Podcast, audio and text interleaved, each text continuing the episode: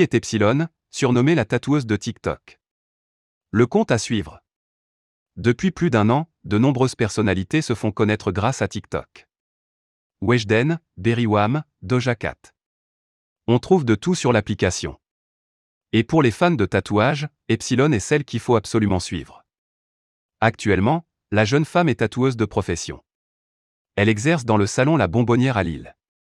Bien évidemment, sur ses réseaux sociaux, des centaines de photos de ses créations. Sur la plateforme, elle répond sans tabou aux questions des internautes. La plupart du temps, elle donne des conseils sur les tatouages.